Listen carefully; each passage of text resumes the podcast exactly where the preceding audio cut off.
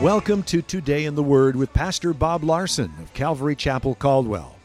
Pastor Bob will be with us in just a few minutes, but first we'd like to let you know that Calvary Chapel is located on the corner of 10th and Everett, across from the library in downtown Caldwell. We have two Sunday morning services at 9:30 and 11:30. If you prefer Saturday nights, we have a Saturday night service at 7 p.m. We also have a midweek service Wednesday night at 7 p.m. Calvary Chapel Caldwell invites you to our community Easter services Saturday, April 8th at 7 p.m. and Sunday, April 9th at 9:30 and 11:30 a.m. Featuring the musical drama This Is Love, a free barbecue, candy, and bounce house for the kids. For more information, visit us at calvarycaldwell.com.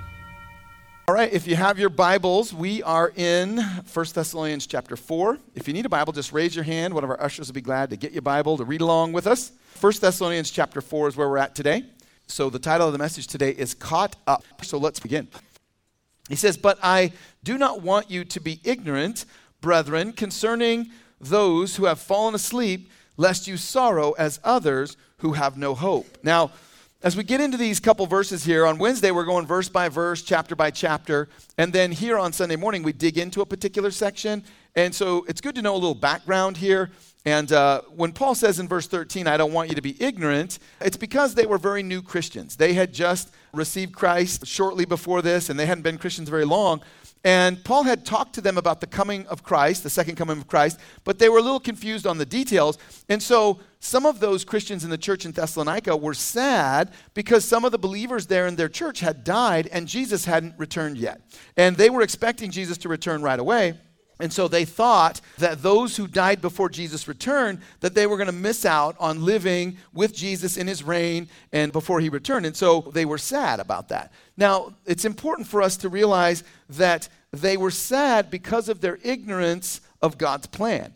And that's why Paul says in, in verse 13, I don't want you to be ignorant. Because quite often, as believers, if we are unaware of the truth in God's word about his plan that it can cause us to be sad about things. And we see that in many places in the scripture where they're all sad when if they would have really known the truth, they wouldn't have been so sad. And so they're new believers though, so they, they have an excuse because they hadn't been Christians very long. So they were kind of sad about this idea of those who had when it says fallen asleep, it's speaking about those who had died, and they were sad about that. But Paul says we're not to sorrow as those who have no hope. Now, what's he talking about? Well, he's talking about if someone dies without a relationship with Christ, that is a sad situation because Jesus said in John 14, 6, I am the way, the truth, and the life, and no one comes to the Father except through me. So Jesus tells us that the way to navigate life successfully comes through him. And Jesus tells he's the source of truth. So if you want to know what's right, what's wrong, what's true, what's a lie, it comes through God's word. And he says no one comes to the Father except through him. So salvation comes through Jesus Christ. And when you know that, then there is no reason to be without hope. Jesus went on to say in John 11 25, he said, I am the resurrection and the life. And he who believes in me, though he may die, he shall live. And we know that Jesus wasn't talking about our physical body, He's saying, though your physical body dies, you're still going to live. Your spirit's going to live on. And whoever lives and believes in me shall never die. So, what Jesus was saying is that when you have faith in him, knowing that he has conquered the grave, that in him you have this great hope. That you don't have to go through life without hope because in him we have a great hope for the future. Now, there are those who don't have hope if they don't have a relationship with Christ. And I think it's important for us to realize that what you believe affects the way you live your life, and what you believe affects how you view life in general. And I think it makes a big difference in a person's life when you know God's plan, you know what His Word says about His plan for life, and you are able to look forward to better days ahead, as opposed to the person who doesn't have any hope, person who doesn't have this great expectation of God working in their life, of transforming them, changing them, doing a great work in their life, in their family, in their friends. The person who doesn't have any hope, well, for them, they just live in the past, think about all their mistakes. As they get older in life, the regrets pile up and they go through life kind of regretting and, and, and you know, feeling bad about all the things they've done wrong. But for the believer, we know that Christ came to die for our sins, that we could be forgiven, that He could cleanse our hearts and wash away the shame and the guilt of the past. And we have this great hope. We can look forward to better days ahead. That He's going to do a work in our lives. He's going to change us and cause us to be better people when we follow Him and seek Him. So when a person dies without believing in Jesus, there is this great sorrow because they have no hope. And that's what Paul's talking about in verse 13 when he says, hey, we shouldn't sorrow as others who have no hope. He's talking about those who don't have that great hope of their faith in Christ and resurrection. Now, but when believers have someone die, it, like he, Paul was talking about to those Christians there in their church family, we do sorrow, but it's not like those who have no hope. Our sorrow is different. See, when you go to a funeral of a non Christian, it's a very sad deal. In fact, before I was a Christian, I was like, man, eh, someone invite me to a funeral. Like, why do I want to go to a funeral, man? It's like all these sad people, they're all crying. And, uh, and, you know, before I was a Christian, I just thought, look, the dude's dead, he's gone, he's going in the ground, and that's that. I mean, just move on. And why are you crying? But I was really emotional, sensitive type person, you know, filled with compassion and love before I got saved. But now that I'm saved, I understand. But the thing is, for a believer now, you know, for me, we have memorial services for Christians here at church. And, and now that I'm a pastor, I can't avoid the funerals, but that's okay because there is sorrow, but it's not sorrow without hope. When I do funerals now, there is this sorrow where we're sad, and there is this kind of sorrow that we're going to miss the person. And we're sad because we think about all the joy they brought into our lives and the great times we had together, and so we're sad we're going to miss that. But when we think about where they are, they're actually in a better place, and when I do funerals now, people share about their relationships with the people who had, had passed on. And, and then I tell them, look, they're in a better place. No more pain, no more sorrow. And you got to go to work tomorrow. so I mean, really, you're sad for you because you're still here, and uh, you know they're in a, and you're going to see him again one day. And so there is sorrow, but it's not a sorrow without hope. And it is a sorrow that we miss them, but it's not like those who have no hope, where it's just very depressing and discouraging that really life doesn't have any meaning, that you're born with no purpose, you live your life for no meaning, and then you die with no purpose. And, and that really is the person who has no hope. But as a believer, we know that God created everything, He created you, He has a plan for your life. And you can go through life looking ahead to the things that God's to do. And the great thing is that when you make mistakes, when you sin, when you do things wrong, Jesus came to forgive us of our sin, to wash our minds, cleanse our hearts, and forgive us and heal us and keep us moving on the right path. And that we don't have to live in all of the guilt of our mistakes in the past. And so Paul was saying that we shouldn't be like those who have no hope. So he says in verse 14, For if we believe that Jesus died and rose again, even so God will bring with him those who sleep in Jesus. Now, again, that term sleep in Jesus, it means that they've died. And so, what he's saying is the resurrection of Jesus from the dead gives us this great hope that we can look forward to, knowing that when this physical body dies, that's not the end, that there's more to it than that. And we don't sorrow like those who have no hope, but we do have a great hope. And you know, it really affects the way you live your life when you realize that Jesus gives us a great hope for the future. In 1 Peter 1, he tells us, Blessed be the God and Father of our Lord Jesus Christ, who according to his abundant mercy has begotten us again to a living hope through the resurrection of Jesus Christ from the dead. See, our hope in the future and having eternal life is that Jesus has conquered death.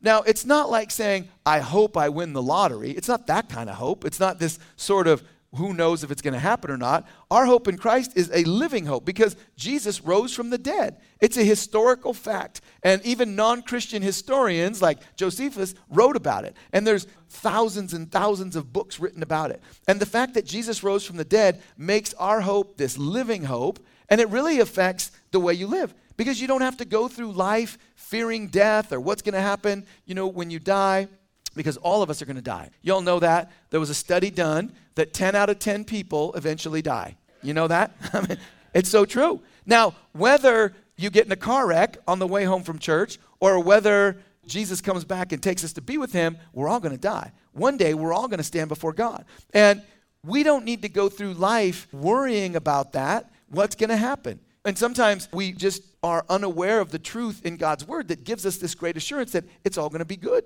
In 1 Corinthians 15 54, he says, Death is swallowed up in victory, but thanks be to God who gives us, as Christians, the victory through our Lord Jesus Christ. See, Jesus gives us victory over death.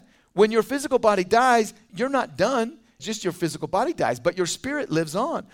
And we're going to get a new body. We're going to live with him forever in heaven. And see, these new Christians there, they weren't clear about this whole thing about Jesus and him coming back and when you die and where you go. And even some people now will ask me, Well, Pastor Bob, if you die before Jesus comes back, do you believe in soul sleep? Does your soul go to sleep and you float around in the universe for a while? No. He goes on to say in verse 14, For if we believe that Jesus died and rose again, even so, God will bring with him those who sleep in Jesus. And Paul's saying in verse 14, that those who sleep or those who have died in Christ before Jesus returns, they're going to be coming back with Jesus. Now, if they're coming back with Jesus, then that means that they're with him now. So soul sleep is not a biblical truth, and it means that they're with him now. And the Bible says that when you die, that your spirit goes to be with the Lord immediately. In 2 Corinthians 5 8, it says, We are confident, yes, well pleased, rather to be absent from the body is to be present from the Lord.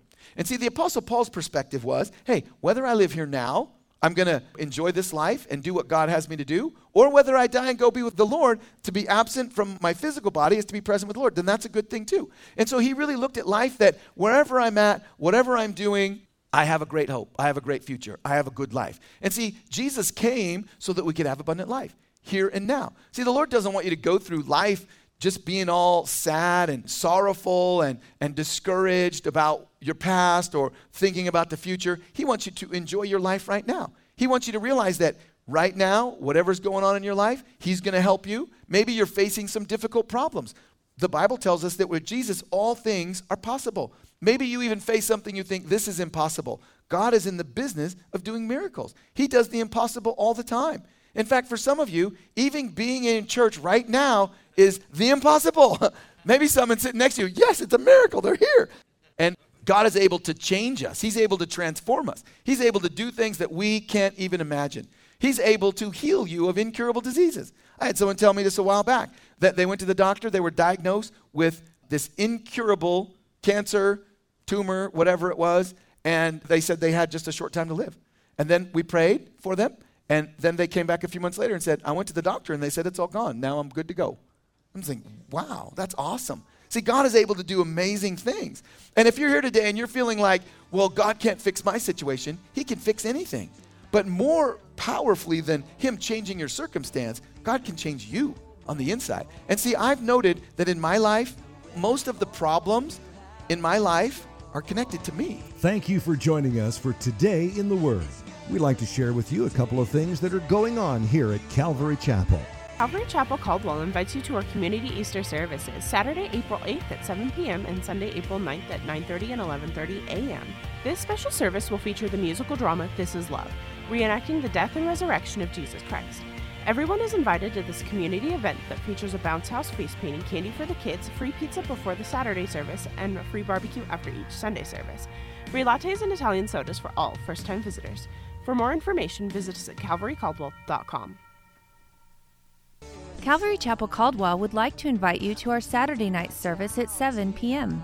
This is an alternative for those who cannot make it to our Sunday morning services.